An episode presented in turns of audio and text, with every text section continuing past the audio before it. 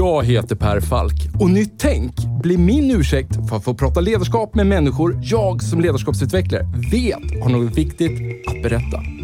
Och med tio avsnitt per säsong, varannan vecka, gräver vi därför ner oss i tekniker, principer och synsätt för att vi ska sätta fingret på vad som kännetecknar det ledarskap vi alla behöver se mer av. Och för att få de här samtalen att hända så har vi sponsorer. Först och främst min arbetsgivare Mindset där jag och mina kollegor tar fram både små och stora ledarskapsprogram som skapar de nya beteenden som behövs för att få er strategi att hända. Allt handlar om att noga identifiera moments that matters.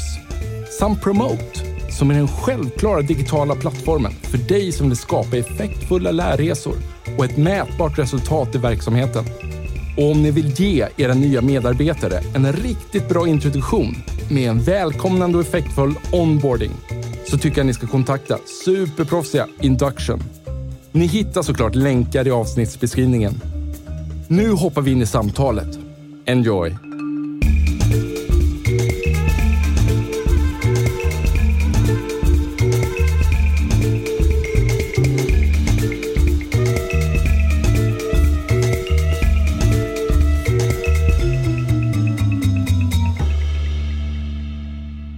Här kanske är en liten romantisk bild jag har då. Liksom. Men, men jag är väldigt fascinerad av finansbranschen i just den delen som handlar om att långsiktigt eh, förvalta något kapital på något mm. sätt. För jag tänker mig att allt går ut på att ta så bra beslut mm. som möjligt. Och det är inte så många rörliga delar i det här om man jämför, jämför med att man ska ta fram en liksom tjänst eller en, en produkt eller någonting. För jag menar, alla branscher går ut på att ta bra beslut, men det blir mycket renare här. Så här, Man ska ta bra beslut och du får ett knivast resultat tillbaks ifall du har lyckats eller inte mm. efter ett tag. Som du också får liksom stå för konsekvenserna av på något sätt. Mm. Så tänker jag också då liksom att alla stora aktörer inom den här världen torde ju ha tillgång till ungefär samma information.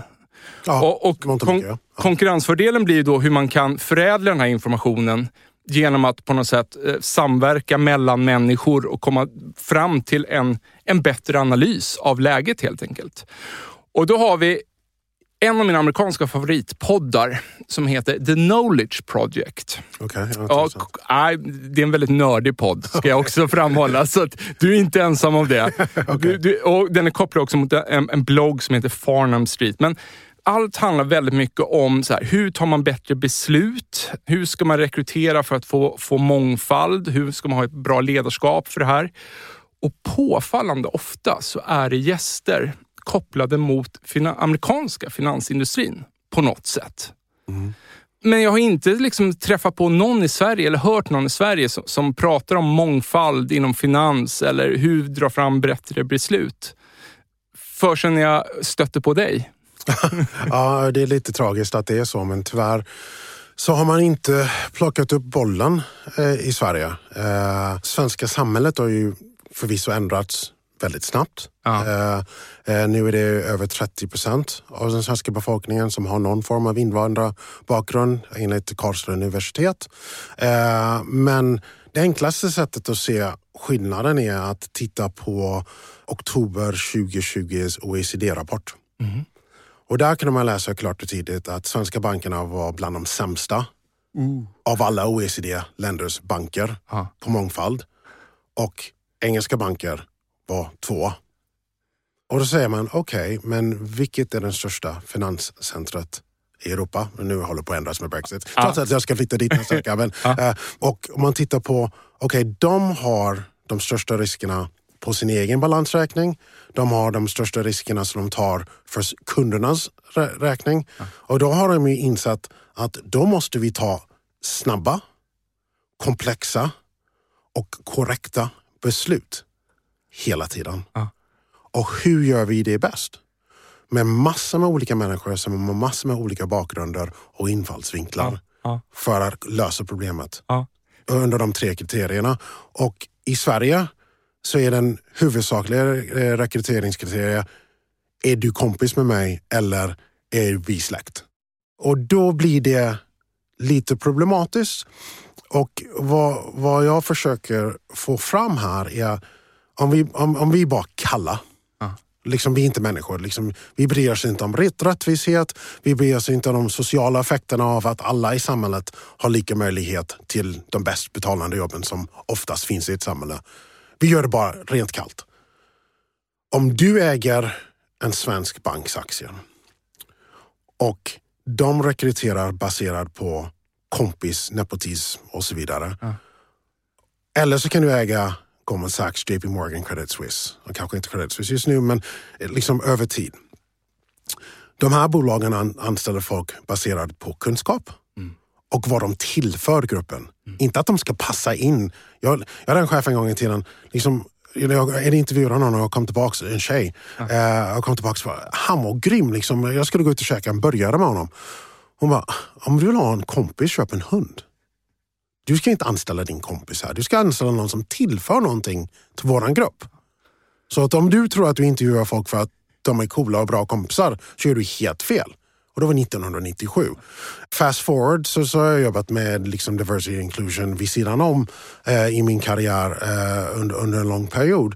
Och det liksom så påfallande att jag kan placera bokstavligen så det är JP Morgan, Credit Suisse och, och Goldman Sachs. Att få- jag har placerat folk på de här bankerna som vi vet allihopa, liksom, Goldman Sachs gör inte så jävla mycket liksom, hjärtefrågor. Eh, Det är värde det handlar om. ja, precis. precis. Men d- samma människa kunde inte få en intervju i Sverige. Nej. Men de, får, det- och de, de åker till London med, där alla ifrån bokstavligen hela världen konkurrerar om platserna och de får jobben. Då är det någonting som vi gör fel här, i min mening. Sen finns det en dimension till. Eh, och den är vi också kall. Vi bryr oss inte om de här sociala och vad som är rätt eller fel. I Sverige betalar vi för högskoleutbildningen. Okej, så alla vi kollektivt i landet betalar för att utbilda de som har klarat sig på grund av sina bra betyg för att komma in på de bästa skolorna. Jag tror att de flesta som lyssnar på den här podden tror att då har de en bättre chans att få ett jobb. Nej, nej. Då faller vi tillbaka till liksom tribal. Är vi kompisar? Känner jag dina föräldrar? Har du bott på samma gata? Åker du till Åre eller Båstad på sommaren? Okej. Om, om vi ska skicka iväg stjärnor till Goldman Sachs som kollektivet Sverige har betalat för att utbilda för att du på en svensk bank vill anställa din kompis.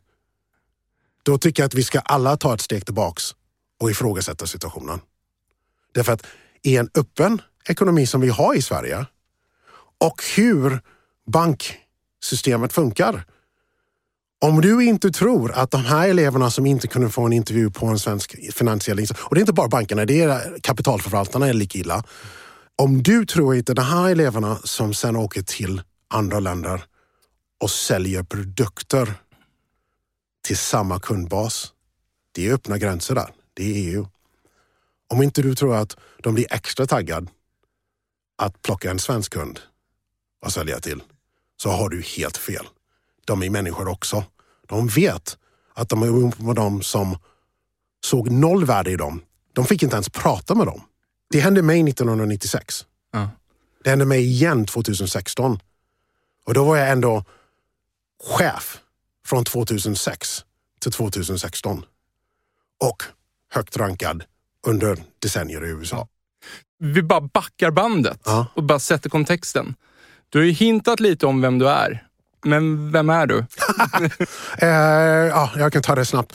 Eh, så svensk-amerikan, eller amerikansk medborgare, flyttade till Sverige som 12-åring eh, 1985 eh, från Florida och Jungfruarna i amerikanska Västindien och eh, flyttade till Hindås. Eh, första eleven i Rävlandaskolan som inte kunde svenska. Så att, ja, jag, jag har varit i den här delen av Sverige där liksom, det har inte varit mycket migration och som amerikan så tyckte de att det, det var inte särskilt svårt för mig att träffa folk. Därför ett, mitt modersmål var engelska så att, eh, och Cosbys var den stora programmet så alla ville träna sin engelska och bla bla bla. Eh, och sen eh, fast forward så, så 1996 tog jag en examen från Handelshögskolan i Göteborg. Sen flyttade jag till USA där jag fick tre intervjuer. I Sverige fick jag noll. Jag fick två av jobben. Tog den första, eller första, den som gav mig ett treårskontrakt. Så jag fick ett treårs anställningskontrakt vilket tyckte jag var rätt coolt. Ehm, Fast när man tittar tillbaka så var det bättre för dem än för mig. Men skitsamma, det, som ung student så bara, treårskontrakt, grymt. Men då hade jag låst in mig på vad jag får betalt. Men eh, så var jag på ett, ett, eh, olyckligt lottat bolag som var i World Trade Center, North Tower. Alla dog på 11 september, eh, alla mina jobbkompisar. Och i kontakt med dem efter planet slog i och fick lämna meddelanden som... Vart, vart var du? Jag var i Indiana, hade precis sagt upp mig. Så eh, på ett stort försäkringsbolag som förvaltade del av en 27 miljarder dollars eh, portfölj. Mm. Så satt jag i morgonmötet med ryggen så att morgonmötets alla portföljförvaltarna satt i en ring och eh, analytiker och så runt omkring och så hade jag tvn här. Mm. Och så såg jag liksom, fan är det liksom en plan har flugit in? Och den, var, den, den har flugit in i den tonen som jag jobbar i. Ah. Så vände jag mig om och så Bloomberg har en um, uh, chattfunktion. Och så skickade jag en chatt till en polare och bara, är du okej? Okay? holy shit I don't know. Mm. Så bara, ja, han slog in där, liksom, jag tror att ni kan ta trapporna där. Mm. Ja, ring min fru, säg att jag älskar Han som svarar sitter alltså i byggnaden i, realtid? I realtid. Uh, och, och uh, ja, men det var, det var ingen som överlevde då. Uh, det var 104 till 106 våningen tror jag det var på. Så att alla dog som jag jobbade med, mina roommates och alla, alla. Ja, fyra år av mitt liv, liksom alla som jag jobbade med dog ja. den dagen. Så att, det, ja. Det är en del av mitt liv också. Ja, och jag kan ju inte låta bli. hur tar man sig vidare från det? Det gör man inte. Det gör man inte. Det känns än idag liksom jag tycker det är jobbigt att prata om det, för att det gör ju ont. Liksom. Mm. Och särskilt liksom när jag tittar på min dotter och håller på att växa upp och, och liksom alla de grejerna som bra människor gick miste om att kunna, kunna göra och tillföra samhället och sina familjer. Och, Ja, liksom jag har hjälpt en del av kompisars barn. Liksom när jag kommer ihåg en av mina polares barn. Första året han var i college. Mm. Eh, och första gången, första september, han var inte hemma. Och liksom jag fick liksom gå av tradingdesken liksom, och mm. bara prata med honom. Han grät som helt okontrollerat. Mm. Eh, och han ville inte ringa sin mamma och stressa upp henne. Och han ringde mig. Och det var jag ju tacksam för. Att kunna prata med honom igenom det. Och liksom, eh, och så, eh, ja, eh, så att, eh, det, är en, det, är en, det är en del av mitt liv eh, som gör att jag lever kanske lite mer i nuet än, mm. än, än många gör. och himla respekt för skörheten av livet. Eh, och man vet aldrig när sin... Min polare gick till jobbet. Kom aldrig hem. Nej. Liksom 600, över 600 mm. som jobbade där då. Mm. Eh, så hela min avdelning liksom utplånades. Mm. Så att nej, det är det 11 september varje år. Det är nästan så att jag vet inte att 11 september kommer, men min kropp vet att det kommer. Mm. Och jag börjar bli lite tyst och lite mer irriterad. Och, fan vad, vad är det med mig? Bara, liksom det är veckan innan så börjar jag liksom hjärnan fatta att det här är någonting som är jobbigt. Jag vet inte, det är en psykolog som lyssnar på det här så vet vad det där är. Eh, men liksom, det, nej, så är det. Hur länge stannade du i USA? Eh, exakt 20 år faktiskt. Eh, nej, vänta 18 år. Eh, så var jag i England två år också. Så att eh, jag var Uh, global head of trading, CDS trading på Bank of America, US head of uh, IG, uh, CDS trading, electronic trading på Deutsche Bank, principal, så ytterst ansvarig för två banker på Jeffries. Tog en förflyttelse um, till Jeffries London för att vara nära. Jag skilde mig och min ex flyttade tillbaka till Sverige och min dotter var ung så jag trodde jag kunde pendla från London till, till Sverige och det, det funkar inte för någon, uh, bara för SAS och British Airways antar jag. Uh, sen tyckte det var en bra lösning och så samtidigt så blev jag erbjuden att vara head of trading för uh, corporate trading trading på HSBC, Europas största bank. Uh, och samtidigt kunde jag inte få en intervju i Sverige. Så jag visste, okej, okay, vänta lite, samma shit pågår 20 år senare. Men den skillnaden nu är att någon skulle anställt mig på förhoppningen att jag skulle vara bra på det jag gör. Mm. Här fanns det facit på att jag var bra på det jag gör. Och jag liksom har lett grupper. Liksom, jag var Global Head of Trading för en av de produkterna som var ground zero för finanskrisen och jag tjänade pengar. Jag hade en och en halv triljoner dollar med risk på när det small. Och jag gick plus. Det är inte bara själv, men liksom det teamet som jag ansvarar för. Uh, så jag var ju superchockad. Att jag inte ens kunde... Bokstaven, jag hade några samtal, men det var ingen som ville intervjua mig för ett jobb. Noll. Och då... Uh, Vad gjorde det för självkänslan? Det gjorde mig bara förbannad. Ja. Ja, det, det, de knäcker. Grejen är det så jag... Du hade ju på sätt och vis bevisat då för dig själv liksom att du kan dina grejer. Ja. Så att det kanske är lättare då att behålla fattningen att här blir jag liksom eh, nekad. Fast jag visste att det var så 96 också.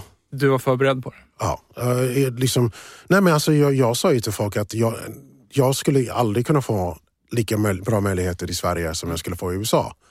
Men jag trodde däremot att nu när jag har bevisat och liksom gjort ett namn för mig i marknaden som en av de största risktagarna i kredit under en lä- längre period, att jag skulle få någon intervju tänkte jag.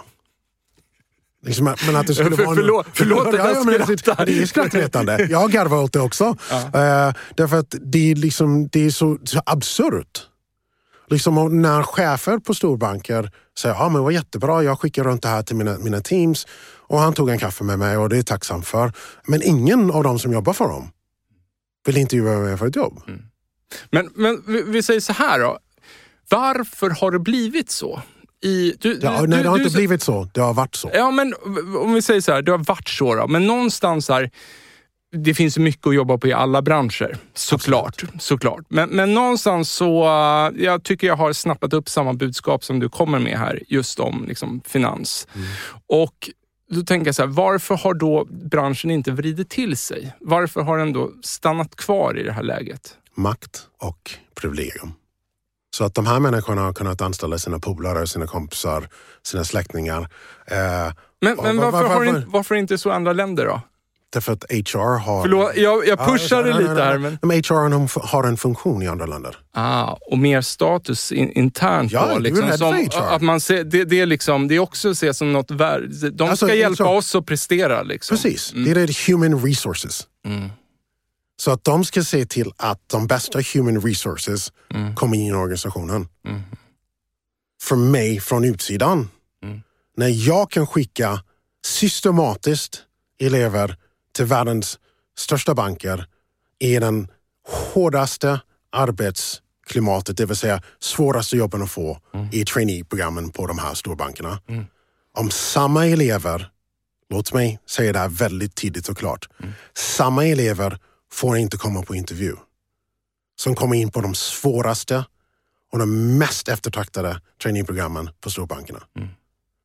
Det är inte eleverna det är fel på. Och det, det är elever då du har Hjälp! coachat? Liksom. Ja, Ja, ja, kan, ja, du, kan du berätta lite mer om det Ja, bakom? ab- ab- absolut. Så att, eh, jag startade min egen fond till slut och sen förra året var jag nominerad till årets hedgefond av uh, Eurohedge, den här stora awarden. Eh, de, de utnämnde den två men vår riskjusterad avkastning var bäst med en faktor av två och vi hade näst bäst absolut avkastning. Och vid sidan av vilket jag alltid gjort. Vid sidan av så har jag alltid varit en mentor och varit in, involverad i diversity recruitment på bankerna där jag har jobbat. Sen 1900 Och, och bara av ren em, passion Ja, ja, för, för det- området? Liksom. Ja. Ja, och framförallt liksom, jag vill liksom, det här businessen är ett privilegium. Vi har jävla tur att få göra det här. Vi får alldeles för högt betalt. Vi har alldeles för roligt. Nu jobbar vi, liksom, de flesta hade nog inte skrivit upp och jobba 70 timmar i veckan i 25 år. Men nu, nu, nu är jag okej med det. Jag älskar mitt jobb. Liksom, varje morgon när jag vaknar, alltså, det är en del av mitt liv, mitt jobb. Det är en del livsstil. Och jag, jag, jag känner att det ska vara till för alla som känner att det låter intressant och har kunskapen, intelligensen, it, ska få möjligheten. Inte baserad på vem du känner eller vem du är släkt med. Det ska vara kompetens, metocracy. Ja.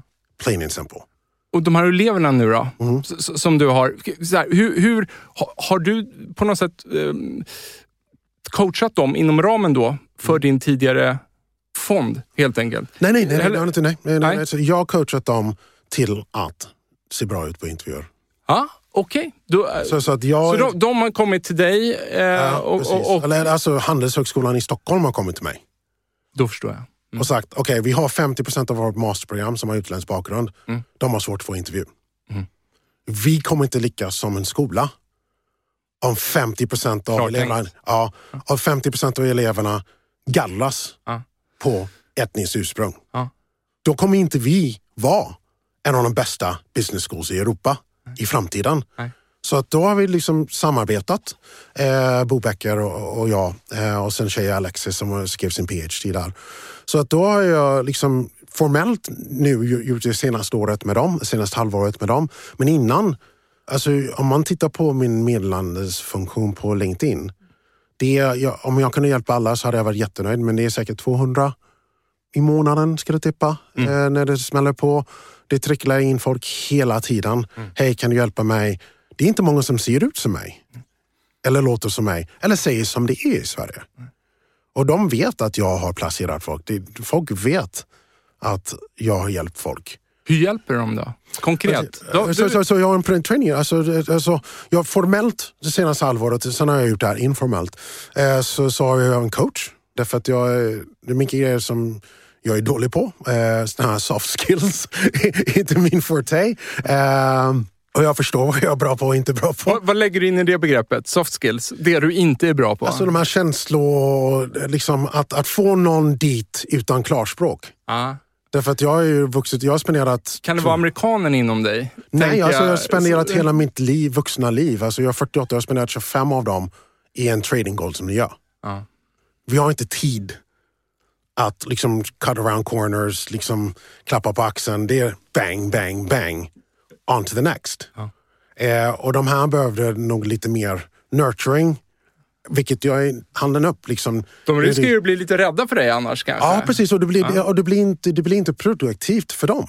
Nej. Därför det blir det så här och det är inte meningen. Meningen är att de ska förstå vad de inte är bra på och vad de är bra på.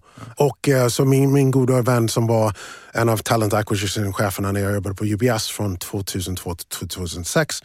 Hon är på ställe som heter Temple Advisors och de jobbar väldigt mycket med det. Och hon är liksom typ, hon är coach till vdn för storbanker. Då. Så hon är, she's the shit liksom. Ja. Fast då, jag bara, jag har inte råd att betala vad du betalar. Nej Sean, jag hjälper dig. Liksom. Ja. Nu har jag cashat in alla mina chips hos henne. Men, eh, eh så nu har jag skyldig henne lite chips. Eh, men, eh, så hon coachade dem. Sen varje vecka så gav jag dem eh, grupparbeten ja. att göra. Så de förstod liksom barnmath, duration, eh, volatilitet, eh, programmering, eh, liksom grundläggande programmering. Eh, eh, olika delar av marknaden ja. som de skulle förstå och sen presentera. Så vad det gjorde var att de tränade på att jobba i lag. De blev sakkunniga-ish ja. i någonting som jag tyckte de pelarna som jag ser i marknaden som man ska kunna för att få 360-bilden mm. av vad som händer. Och sen var de tvungna att presentera under press. Jag avbröt hela tiden och jag var liksom som det skulle vara i verkligheten. Ja. Men, men, vänta, jag måste, bara, jag måste bara säga en sak där. För vi har ett annat avsnitt där vi just har pratat lite om det. Ja. Jag, jag ser det framför mig, att de blir avbrutna hela tiden i, i en skarp miljö. Måste det vara så då? Eller är det bara att du säger, men det är så det fungerar? Men, men... Alltså det, jag, jag, jag tar ingen hänsyn till hur det ska vara eller inte vara. Jag tar hänsyn du, till... du tränar dem för hur det ser ut. Vad, det här kommer ni möta. Det här är liksom livs hur man fungerar mm. i branschen mm. idag. Mm. Sen är det massor med grejer som jag tycker är helt åt helvete, men det är inte mitt jobb. Nej. Ja, det är klart, det, jag förstår. Klart tänkt ändå. Ja, jag förstår. Liksom, jag, klart jag vill ändra världen, men det är Nej. inte deras jobb att ändra världen. Nej. De är inte något slagträd. Du ska, få in, jag, jag är du ska få in dem i matchen så att de kanske kan förändra världen lite på sikt. Då. Precis. Ja. Och jag kan ta stryk. Mm. Därför att come get me liksom. Det, jag bryr mig inte. Eh, det, och, det, det, framgår tydligt. eh, och, och sen liksom skrev jag upp mig på alla LinkedIn jobbadviseringar för juniorroller. Eh, så att varje gång någonting kom upp och sen försökte jag liksom, är det någon som känner någon här? Bla bla bla. Och sen började de liksom skicka in sina CVn och då stod de att de var intern hos mig. Eh, och då blir det, okej, okay, de jobbar någonstans på en hedgefond.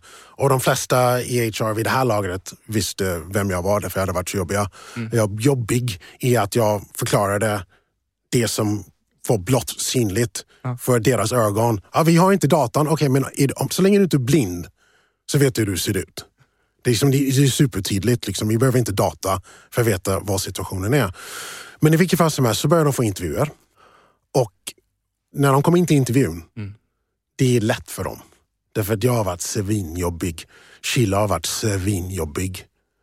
Så när de kommer dit, svenska är lite trevligare än en, en bit, två bitska amerikanare som, som, som, som pressar dem stenhårt. Och, och samtidigt så, så om de ska intervjua för M&A eller Så tog jag kontakt med någon. Hej, kan du bara ge mig lite frågor?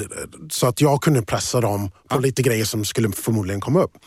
Uh, och sen liksom, man, man ska säga grundläggande anledningen till att de kom in hos oss är att de ett, är skitsmarta. Två, väldigt trevliga och roliga. Superpassion för att komma in i branschen. Ja. Och det är klart det syns. Men de måste få en chans att komma på intervjun först. Och tillbaks då igen då, så här, varför kommer de då inte på intervju i Sverige? Därför att de, många av jobbplatserna annonseras inte ut. Nej. Det går till någon släkting eller någon hög, högt uppsatt son eller, eller någon kompis. Och liksom, ja, jag går ut till mitt nätverk. Mm. Ja, det betyder att du anställer någon polare. Mm. Tror, tror du någon som sitter här och lyssnar på det här som blir lite förbannad på dig nu när du sitter här? Och, för, jag bryr mig inte. Du, du är rätt... Uh, jag bryr mig inte därför att... Var, var, okay. om, du är, om du är huvudaktieägaren, bli förbannad på mig.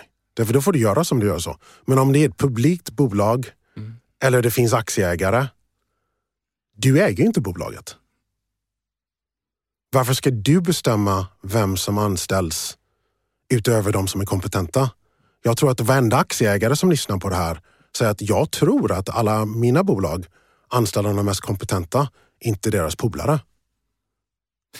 Jag tänker mig att det blir en väldigt dålig spiral här också. Om, om det är... Vi säger, ja, eller jag får ju lyssna på dig. Du mm. säger att så här ligger det till. Bankerna säger att så här ligger det till också. Ja, ja, ja okej. Okay. de erkänner det. Okej, okay, men okay, vi väntar med den. Vi väntar med den. Men om nu det har varit lite så här rekryteringsgrunden, eller, hur rekryteringsprocessen ser ut då. Så här. Det blir en väldigt dålig spiral att plötsligt så är det så här, vänta nu, så här, här, här ska jag göra rätt så kanske det kommer in folk som är eh, bättre lämpade än mig. Mm.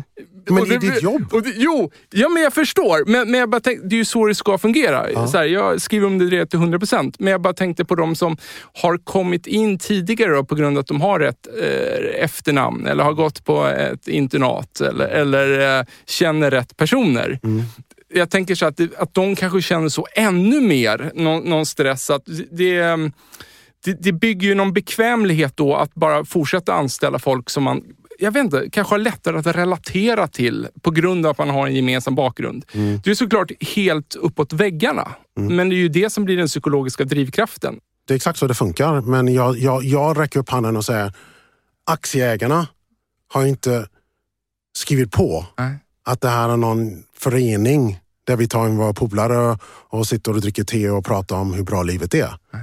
De har köpt aktien för att du ska vara innovativ, framåttänkande och vinstgivande.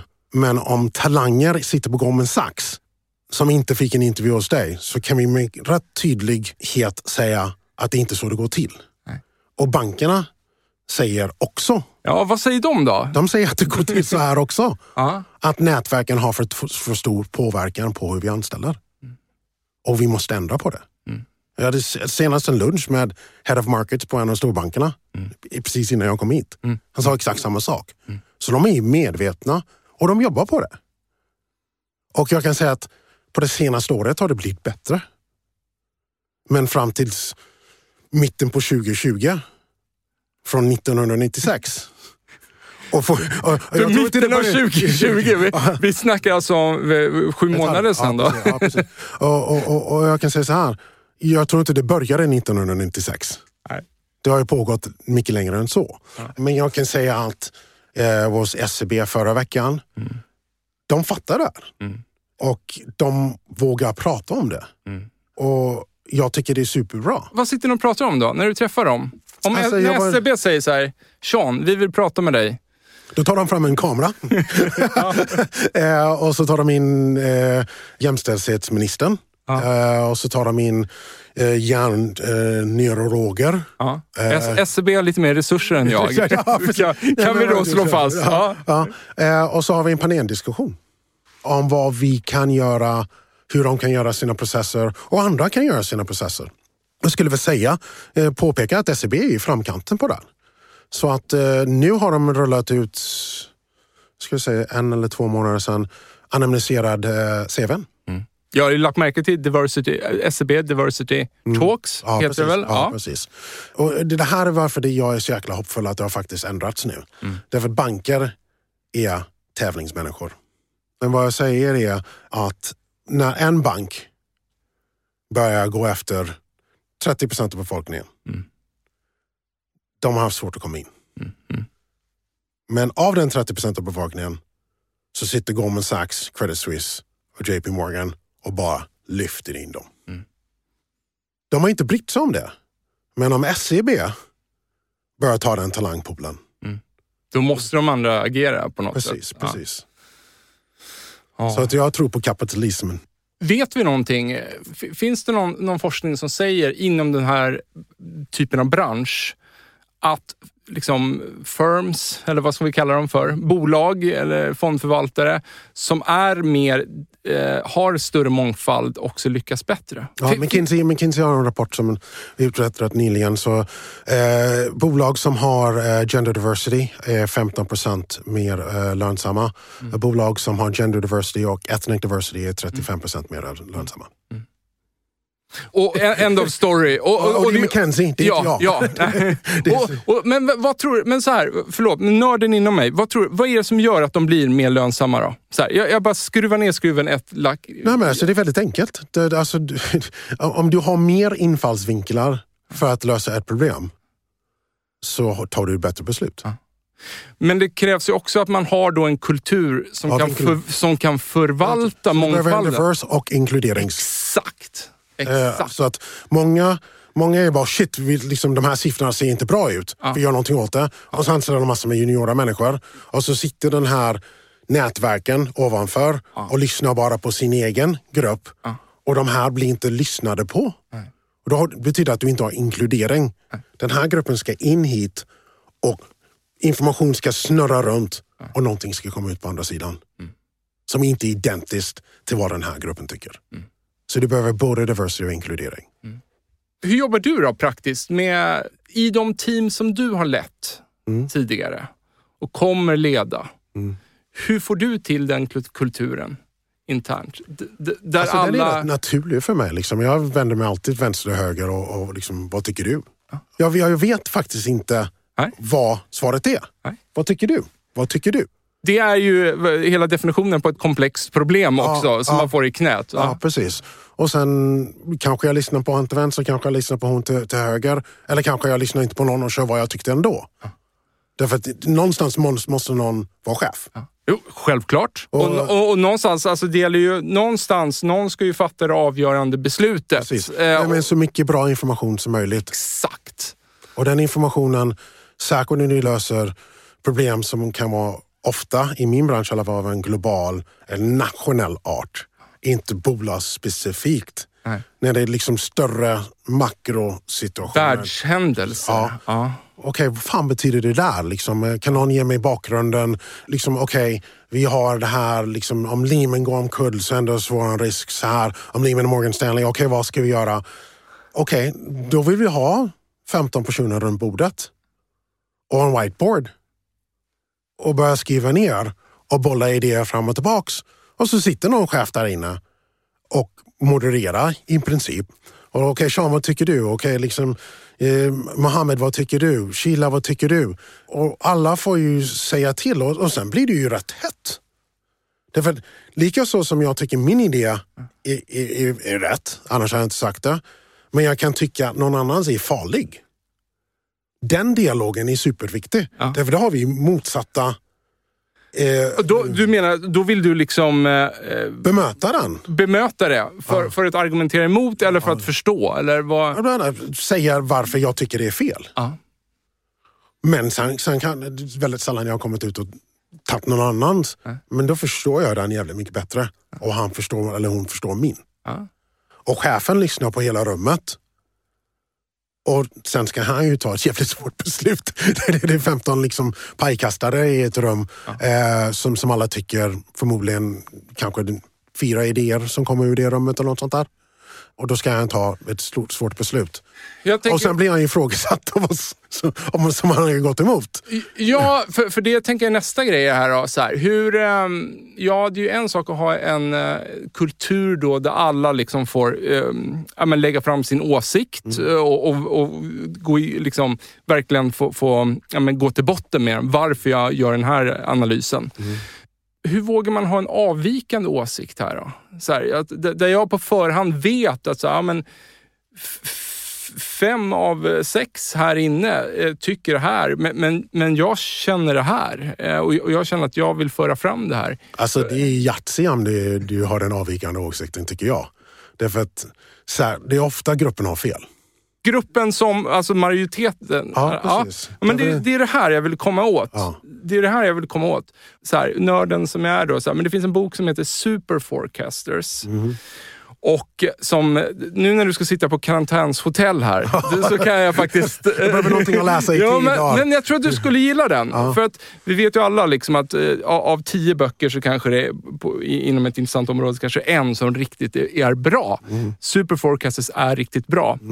Och den handlar om, så här, i, i USA, alltså det finns ju det här DARPA, eh, alltså hur man, Försvarsmakten forskar fram, eller liksom eh, investerar i teknologier då, som de skulle kunna ha nytta av.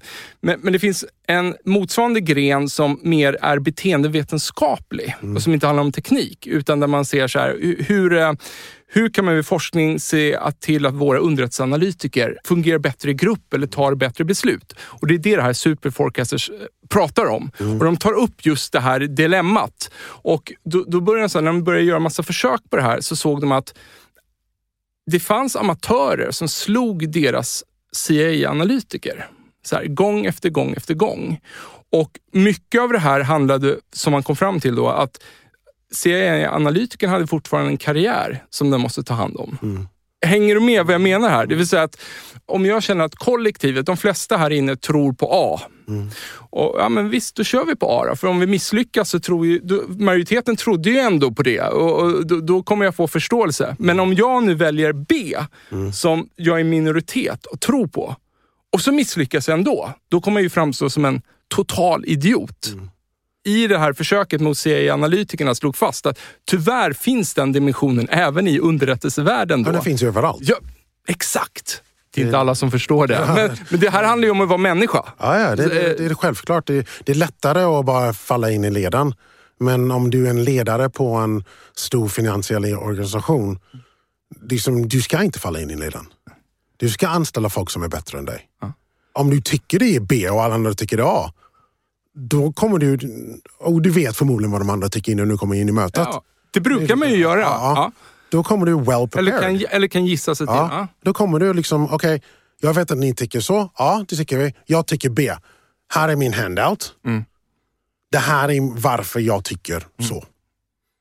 Och sen så är det dags att försvara du, varför du tycker så. Men det är superviktigt när du kommer upp i organisationen, i alla fall i amerikanska och UK, Ja. att den personen säger vad de tycker. Sen om du konsekvent alltid fel, ja. men då har du fått sparken ändå, därför då, då förlorar du pengar hela tiden. Ja. Det är ju det där med det brutala svaret. Ja, och det är ju det. som jag började avsnittet med, att, som jag fascineras av. Så någonstans vaskar det ju fram systemet folk förhoppningsvis som är duktiga på att ta bra beslut. Ja, precis. Och det är liksom, som jag brukar säga till folk, jag har gjort det här i 25 år. Mm. Det är klart jag är inte bra hela tiden. Nej. Eh, Jag är en människa. Jag har faktiskt fel varje dag. Mm. Det är väldigt få få människor i Sverige som pratar om, i min bransch, hur ofta de har fel. Jag har fel hela tiden. Men jag riskhanterar mina misstag och låter mina vinnare löpa. Mm. Det är så man outperformar. Men det är klart vi har fel. Det är liksom, varje människa har fel varje dag. Alla som lyssnar på det här, fan, ja, man, man gör fel hela tiden och det är okej. Eh, och du måste jobba i en organisation där din inkluderande... att- Okej, han har gjort det här länge. Han har ofta rätt, men har ofta fel. Men på något sätt så lyckas han tjäna pengar oftare än inte. Och sen när vi ska sitta runt ett bord. Jag får inte betalt för att bara hålla med när inte jag gör det. Då ska inte jag ha min roll. Då ska någon annan som har liksom våga. Och där är kvinnor mycket bättre än män.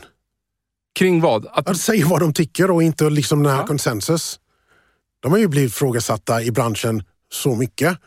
Så att de liksom... så de som är kvar är väldigt hårdhudade då? Ja, ja, kanske? visst. Ja, eller de bara säger som det är liksom, utan reservation. Och killar kanske håller ihop. och ja. Så att eh, jag, jag, jag har sett det liksom in action. För jag, jag måste bara säga, jag, jag får så många frågor när du pratar här. Så jag, jag försöker ha dem i huvudet här hela tiden. Jag såg en så sjukt bra graf som var från, ja, det var en forskning på Yale, men det handlade om då så här att man screenade ut folk som var insatta i forskning kring liksom, klimatet och såg hur pass insatta de var i forskningen. Hur mycket läste man om det och så vidare. Och sen så kollar man också deras politiska hemvist. Var de republikan eller kände de sig som republikan eh, eller demokrat? Det in- eh, intressanta var då, i den här grafen då som visas, så nu, nu visar jag upp den här i rummet för dig då. Eh, men ju mer insatt man var i klimatforskning, ju längre hamnade man ifrån varandra. De som redan var demokrater, de tenderade då att tycka att vi har ett liksom ett miljöproblem som påverkar eh, liksom världen. Medan på den republikanska sidan, rent statistiskt nu, så här, jag går inte in på vem som har rätt eller inte. Så här, rent statistiskt då, på den republikanska sidan så tenderade man att tycka att eh, miljöhotet var överdrivet då, eller liknande. Och ju mer insatt man var i forskningen, desto längre hamnade man ifrån varandra. Vilket indikerar ju någonstans att båda lägena var fullkomligt blinda för att deras politiska övertygelse någonstans påverkade hur de läste forskningen. Det här är ju liksom the mother of all biases. Liksom just det där att, att, man, att man väljer ut man har en ståndpunkt och sen väljer man ut en forskning som på något sätt passar min ståndpunkt. Och Det är ju precis det den här grafen visar. Och Nu handlar det om, om miljö, men det kan ju handla om precis vad som helst och i vilken bransch som helst. Det, det är supermänskligt. Jag har tränat mig själv för att göra motsatsen. Ja, hur? Jag söker upp motsatt information, eller motsatta vyn. Så att jag sitter liksom alla investmentbankerna som finns där ute. Och om det kom, så fort jag ser någonting som är mot min vy så läser jag det. Och, och tycker jag att, vänta lite, det är någonting som inte jag förstår här. Så ringer jag den som har skrivit det. Och så pratar vi om det. Ja. Fan vilket grymt skönt jobb du har. Ja, jag älskar det. bara för att kunna Ja. göra en sån grej. Ja. Så att eh, det, det spenderar jag mina dagar. Därför jag vet vad jag tycker. Ja. Jag behöver inte läsa någonting mer Nej. om vad jag tycker. Men jag behöver veta mer ifrån de som tycker motsatt till mig. Eh, men en ung förmåga, en ung talang då som kommer in. Att få den personen att våga ha den här avvikande åsikten. Då, då. Inte för avvikande åsiktens skull, utan för att man genuint så här, men jag kommer fram till en annan slutsats här. Jo, men alltså det är kultur. Alltså de ser att folk har avvikande åsikt. Ja, och, Och att, folk, folk lyssnar på den. och att man tar emot den. Ja, Ja, precis. Då det är klart de, de kommer våga det också. mer och mer. Ja. Ja, det är mitt jobb att se till att mitt team Bra, det var det jag var ute efter. Ja, så, så att all, alla grupper som jag har lett, jag vill veta. Därför att, därför om man kommer ifrån det, jag har väldigt lite ego när jag agerar. Jag söker oftast de som inte håller med mig. Om, om du jobbar på, på Morgan Stanley och lä, lägger ut en rapport och det är raka motsatsen till vad jag tycker. Det, det är då du pratar med mig. Jag behöver inte prata med dig om du håller med mig. Jag behöver inte bekräftelse på vad jag tycker. Jag vet vad jag tycker. Men jag söker alltid upp andra åsikten eller andra sidan på min åsikt. För att förstå, ett, okej, håller jag med om vissa grejer? Ha, det där tänkte inte jag på. Okej, nu vet jag hur andra sidan tänker. Okej, om A och B faller in, då måste jag börja täcka. Därför att då, då, då, då har jag nog fel, de har rätt. Vad man vet vad trigger points och så vidare är. Eh, så att eh, alltså det är så jag har överlevt i 25 år. Liksom. Jag, är, liksom, jag är första personen som säger att jag har fel hela tiden. Förut sa du så här, kollektivet har oftast fel. Alltså, Va, vad, men, vad menade du med det? Contrarians, liksom, du känner, om, om du är alltid medströms, Ja. ja, du gör ju alla andra aktörer det också. ja, någonstans. precis, Ja. och då sticker du aldrig ut. Nej. Så då blir du liksom medel. Jag börjar tänka på en eh, person som du kanske känner till. Ray Dalio. Ja. Ja, vem, Så hans kultur är... Så han är på Ja, Bridgewater. Kör, kör. Ja, Vem- är, Förklara vem det är och vad Bridgewater är först. Ja, så Ray Dalio är en av de mest framgångsrika hedgefondsförvaltarna förutom förra året eh, i, i världshistorien. Så att jag tror de förvaltar 80 miljarder dollar. Deras kontor var en kvart från där jag bodde i, i Connecticut. Och jag, jag har kompisar som, som har jobbat där och så vidare. Och där är det extremt. Jag tror inte jag hade, liksom, det- även, även om jag är öppen och, liksom, och tar ta emot kritik och, och liksom säger att jag har fel hela tiden. Där liksom trycker de på knappar. Ah, ja, jag, vet, jag vet. Jag Utan vet. Liksom, sitter man, i- så, hade du och jag suttit där och då hade liksom ljudteknikern bara, nej Sean är helt åt helvete fel. och och då, då liksom värderas du. Ja. Och en ung analytiker har lika mycket plats som Ray Dalio. Exakt. För det är det, det jag börjar tänka på här. Återigen, så här, jag tillhör ju inte den här branschen. Jag är bara liksom en ledarskaps och beslutsnörd. Då, liksom. Men jag slukar rätt mycket av det han, Ray Dalio producerar. För att Slutsatsen också, hans kultur, ja den är extrem eh, och, och skulle nog inte passa på så många andra ställen. Och de har screenat ut folk som passar för det. Men det är ju jättefascinerande, att, precis som du säger, de har ju liksom stöd av programvara under de här mötena där de debatterar. Och där, man, där jag rankar dig, hur, hur trogen vår kultur jag tycker du är i din argumentation här. Men jag har också förstått det som att Alltså de, de håller koll, systemet håller koll på hur ofta har eh, Sean rätt och hur ofta har Per rätt. Och när vi sen ska ta beslut och så sker någon röstning, men då viktas beslutet beroende på ditt track record. Och det är så då de liksom... Och din track record har ingenting med seniority eller... Nej, exakt! Det är exakt. liksom, om den unga tjejen från Pakistan Ja, klår alla i rummet över en kortare period, Ja. då stiger hon i rankingen. ja, Och, men sen kan jag komma till, som just senior kanske, då hade jag hoppats att jag hade varit där. Så kanske jag är en svacka. Och så kan jag komma och göra en comeback. Och det är rätt, liksom. du ska lyssna på dem som man har hot hand. ja. Men vad sa du? De är mest framgångsrika, men inte förra året. Nej, förra året gick de helt, helt Ja. åt skogen. Ja. Vad var förklaringen till det? Ba- Bara av ren Alltså, jag tror hans förklaring, vilket jag tycker var en jäkligt dålig förklaring, bara för att jag har så mycket respekt för honom, eh, var att eh, vi visste inte hur vi skulle hantera det, så vi ändrade inte portföljen. Nej. Jaha, okej. ja. Ja, det låter ju inte som dig. Det känns lite lamt. Ja, precis. jag tror inte en junior förmåga hade kommit undan med den förklaringen. Nej, precis, Nej. precis, precis. Men för Men dig, blir- för dig gick det bra, eller? Ja, det, gick bra, det gick bra för oss. Eh, Vad, gjorde, vad gjorde du då? Jag sålde, gick till 70% cash eh, och köpte, gick kort massor med grejer 24 februari. Inte för att jag, jag hade fel. Så att jag trodde inte pandemin skulle vara så farlig. Trodde knappt det skulle vara en pandemi. Eh, och det var såklart kapitalfel. Eh, men vad jag däremot gjorde var tittade på vad som skulle hända till min portfölj om jag hade fel. Ja. Och att Doomsday säger att det skulle bli som det blev. Och det såg inte vackert ut. Det kanske var lite tur och oturen då. För jag tänker de som då förutspog att det här kommer bli en pandemi, Mm. så trodde nog alla att det skulle påverka mer ekonomiskt än vad det har gjort. Ja, fast de som var Doomsday Sayers, de tjänade väldigt mycket pengar på vägen ner. Ja. Eh, och sen de flesta gick långt på vägen upp. Så att vi, ja, vi klarade oss bättre för att vi gick till så mycket cash och sen på vägen upp så, så köpte jag också då. Eh, så att, eh, men det var inte för att jag hade rätt och eh, trots att jag hade fel så blev det rätt bara för att jag riskhanterade och tog i slutsatsen att om jag har fel, därför att jag kör ju inte med mitt ego. Liksom. Jag har rätt att sitta och hålla andan. Det spelar ingen roll om jag har rätt eller fel. Om jag förlorar pengar så blir jag av med mitt jobb. Så att det här kommer att vara för stort om jag har fel. Så såg jag till att även om jag har fel så skulle jag klara mig bra. Jag får respekt för när du säger så här att du, du faktiskt säger det blev rätt eh, fast jag hade fel.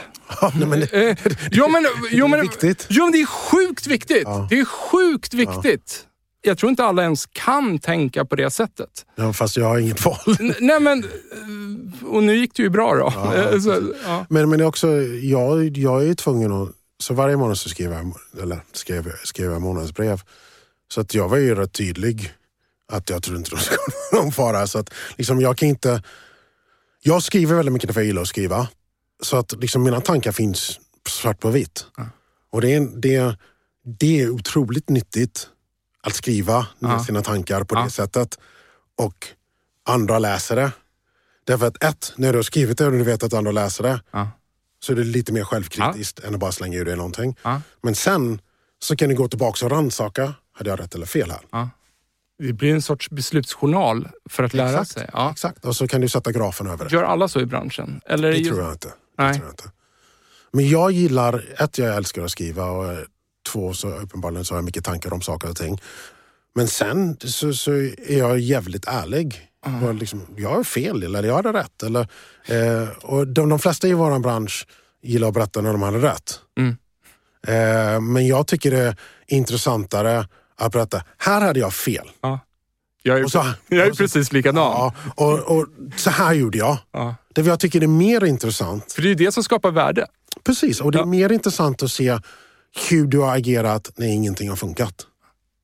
Därför att då vet du din nedsida i personen. Det där med att skriva, någonstans är ju också så här, även om man har en klar bild i huvudet så här, vad, vad en ståndpunkt är, men när man ska skriva, det är då man verkligen, om någon annan ska förstå ens tankar, det är ju då man måste dra sitt tänkande till botten. Varför tycker jag så här egentligen? Liksom? Så det blir en process i sig. Att, För jag kan känna att jag tänker klarare om jag då skriver det. Jag kan ibland skriva saker för min egen skull. Liksom. Du sa ju tidigare här att Alltså så här, men jag har ju haft fel. Så här, och Hela så, tiden. Hela tiden liksom. Ja. Men när det liksom, man åker på en rejäl smäll som liksom kändes i plånboken. Har du någon gång börjat tvivla på dig själv då? När är det, klart. när det är dags för nästa beslut? Nej, är det inte nej. bara att man tappar liksom kompasskursen? Vad fan kan jag det här egentligen? Eller liksom, Ja. When in doubt get smaller. Finns en saying. ja, så som, att- som innebär... Alltså att, så att om jag börjar tappa pengar eller ja, det är pengar. Det, Ja, de jag, rinner ut. Ja, liksom. precis. Ja. Jag gör fel. Då krymper jag. Ja. Blir jag mindre. ja, Så att jag liksom har mer, mindre liksom risk Ja. i, i min portfölj. ja, jag förstår. Eh, eh, och sen, och sen liksom, nu är det baseball, men liksom chippa ut i fairwayn. Liksom, jag försöker inte liksom slå någon jävla driver. Liksom bara chippa, chippa tills jag hittar min väg. Och sen när jag börjar hitta min väg, då kanske jag liksom tar ut drivern och tar en cut igen. Så att det, från tid till en annan så ser man inte bollen. Nej. Du har, du har ingen strategi att gå tillbaka till an, tidigare beslut för att titta på det? Bara, men vad fan, titta här. Nej, jag kan jag- ju det här liksom. Nej, alltså jag, jag vet att jag kan det, men jag vet också att jag har fel. Och de änglarna och djävulen sitter på varje axel varje dag. Men så länge man går in i varje morgon och checkar sin ego vid dörren Mm. Och ska bara ta rätt beslut oberoende på vad jag hade för beslut igår. Mm. Det var kanske rätt igår, men idag är jag fel. Mm. Och då får jag ta ställning till det som står framför mig idag. Men om jag fortsätter göra fel över en period så krymper jag. Och så spelar jag lite mindre tills jag ser banan. Hur skulle, och hur, där då, samma sak. Du, har- du har en eh, ung talang som kom in och, som, och den här, han eller hon, går på sin första mina. För det händer ju. Liksom. Ja, ja, ja. Hur tar du an den personen? Va, va, vad skulle du säga? Och nu, nu sitter vi där, jag är den här unga talangen och jag bara, börjar bara tvivla totalt på mig själv. Och, eh, jag, jag börjar fatta konstiga beslut. Vad skulle du säga till mig då? Alltså jag fick ett samtal i mars av en ung talang som det hände på i finanskrisen. Så, så först skickade han ett meddelande bara Today a lot of people are learning what I learned uh, in 2008. Uh, yeah, I know buddy, it's, it's a rough day. Uh, he's like, do you remember what you did for me that day? I was like, not quite sure buddy. I'm gonna call you. Och då hade han tappat 10 miljoner dollar den dagen. Eh, och då gjorde jag en trade mellan hans bok och min bok. Och jag tog smällen. Ja. Wow. Eh, Men problemet var min chef såg att han, var, därför att han visste ju vad allas risk var. Ja. Så att jag är ju knappt, därför jag är ju kort på vägen in till där och han var lång och det var fine liksom. Jag, tror, jag tror du måste förklara. Ja. V- vad, vad är lång och kort? Ja. Jag tror att, Så, så att jag satsade på att marknaden skulle gå ner och han trodde att marknaden skulle gå upp. Och han var ung, hans position var inte så stort. Och det är klart, jag var inte beredd på vissa av de smällarna som, som kom som de gjorde. Annars hade hans risk varit mindre. Men på en liksom desk, liksom på alla traders, och 15 traders och något sånt där, så, så, så låg vi rätt bra till riskmässigt. Men så min chef eh, kallade in mig och sa, du, är konstigt att eh, både du och Craig eh, är plus minus noll idag. Ja, eh, jag vet inte vad jag ska säga. Eh, Jag vet vad jag ska säga. Den här treasury-traden mellan din bok och hans bok. Kan du förklara den? Och bara, fan, ja, men han var ju fan gråtfärdig där ute. och jag behöver att han ska komma in imorgon Ja. och kriga på. Och fungera. Ja. Och om jag skickar hem honom med det här Ja. så kommer inte han komma in redo för att slåss imorgon. Och jag har inte tid att passa honom när jag krigar där ute på fältet. För din chef. Ja, precis. Vad, vad sa... Ja, Ja. han skickade ut mig. Då var det klart. Han ville bara veta varför. Ja. Ja. Ja, jag försökte bara sopa under mattan. Eh, men som en bra chef är jag. Men vad fan har hänt? De här två böckerna, någonting stämmer ju inte. Och då bad han om tradesen mellan böckerna därför att han har gjort det själv förmodligen. Hur fungerade den personen på sikt? Skitbra. Ja. Skitbra. Så att, eh, nej, det är en fantastisk trader över tid. Så att, eh, men han har ju aldrig förlorat 10 miljoner dollar på en dag. Det, men det var ju det var crazy times liksom. Det, eh, och jag såg det i hans ögon. Det, så att eh, det var bara, ja, vi tar hand om det där. En annan sak jag läste rätt nyligen i DN eller Svenskan var en intervju med Norska oljefonden. Den som, personen som tar över. Det är en ny person som har kommit in där. Va, vad är man då? Chief Investment Officer, typ. Ja, Han jobbade med idrottspsykologer. ja jag har läst nå- någonting om det också. Ja, vad, vad, vad är din spontana... Alltså det är skitbra. Det är, för det är samma grej. Liksom, det, det är för att eh, du kommer in i svackor och liksom, du ska pika. Och, alltså det, det, det, det är inte olikt. Nej, men det- för, för, för hans take där var just det där, när, att hur få tillbaks folk så fort som möjligt i matchen när de har gjort ett misstag. Liksom. För misstaget, det är ju redan gjort. Ja, men nu, nu måste effektiviteten gå upp på den nivå som den kan vara på. Liksom. Ja. Och du har anställt den personen inte för deras sämsta dag. Nej, men exakt. Du har anställt dem för under normala tider. Och de här dåliga dagarna, de kommer ta slut. Mm. Men exakt det han säger, du måste få tillbaka den personen till den du anställde. mm. Men det är inte alla som kommer tillbaks. Hade han gått hem med den smällen så vet jag inte om han hade kommit in nästa morgon. Nej. Och då hade jag haft ett större problem. Och du hade ju otroligt stor trust i honom då. Ja, ja, det, Ja, alltså, i han är hans- duktig. Liksom. Ja. ja. Det är liksom, han är skitduktig. Och jag visste att han var duktig. Så jäkla bra samtal och jag blir helt inne i det. Eh, och det här är nog så... Eh, jag menar, den här favoritpodden som jag, som jag nämnde, då, liksom The Knowledge Project. Det här är nog så nära The Knowledge Project som jag har kommit i, i, i nu tänk så här, med, med att ha dig som gäst och ha den här diskussionen. Eh, jag tänker ju så här, vi, har ju pratat om problemet att få in en kategori av unga talanger då in i det svenska systemet. Men jag tänker så här, det finns ju en kategori folk som ni, du skulle behöva i din bransch, men som kanske inte ens söker sig till branschen. Ja, det är för, väldigt de, vanligt. för att de inte ens förstår liksom, det här nu som du sitter och glöder för i ögonen här. Tänker bankerna på det? Alltså så här, hur Jo, hur vet. få in mer talang på universiteten med en finansinriktning? Mm, eh, det är en jättebra fråga. Jag vill gärna förklara det här, för det är jätteviktigt. Eh, Så att jag eh, var med i en paneldiskussion, CFA, Chartered Financial Analyst. Det är liksom en, en utbildning som är prestigefull och väldigt, väldigt svår. Jag har inte den. Så jag hade UK CFA, minoritetsgruppen, bjudit in mig för att tala. Och så var jag i en panel om massor med olika saker och det var de var som dig, bara smack, smack, smack med frågor. Eh, och en fråga eh, var superbra. Och där var det liksom kapitalförvaltare är mycket sämre på diversity än bankerna i UK. Alltså det är liksom natt och dag. Och frågan var liksom varför är det så? Och det är en sån superenkel svar. Och jag älskar när man får en komplex fråga och kan ge ett enkelt svar. Bankerna syns. Ah. De är på skolorna. De pratar med eleverna från en tidig ålder. Sen, du vet att banken finns. Sen du är barn. Du sparar, du har en sparkonto, kanske ett aktiesparkonto förhoppningsvis. Så att du vet att den, den, den världen finns. Men vad bankerna måste ut med i Sverige och kapitalförvaltarna ute i Sverige är att, att jobba på banken, det finns sådana spännande miljöer att frigera i. Om du, om du som person är bekväm med att vara obekväm och du gillar det som jag älskar, det är en av de bästa miljöerna för de personerna. Och det finns ju personer som är liksom wired som jag. Eh, och jag tror att industrin i Sverige behöver göra ett bättre jobb på att, som den här lunchen jag hade med en, en seniorperson på en annan stor bank i, idag. Eh, han sa liksom, det är så svårt att hitta kvinnor. Ja, därför kvinnor liksom, de tycker det här låter inte överhuvudtaget kul. Nej.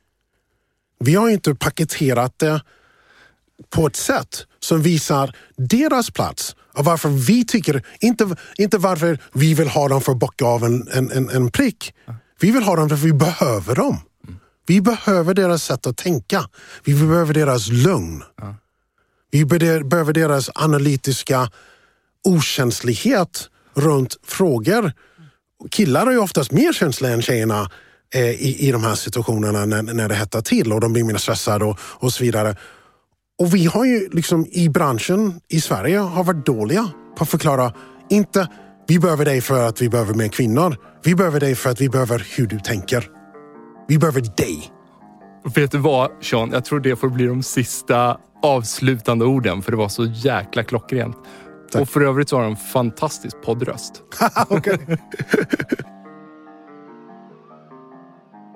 Hörni, tack till våra sponsorer Mindset, Promote samt Induction för att ni tror på den här produktionen.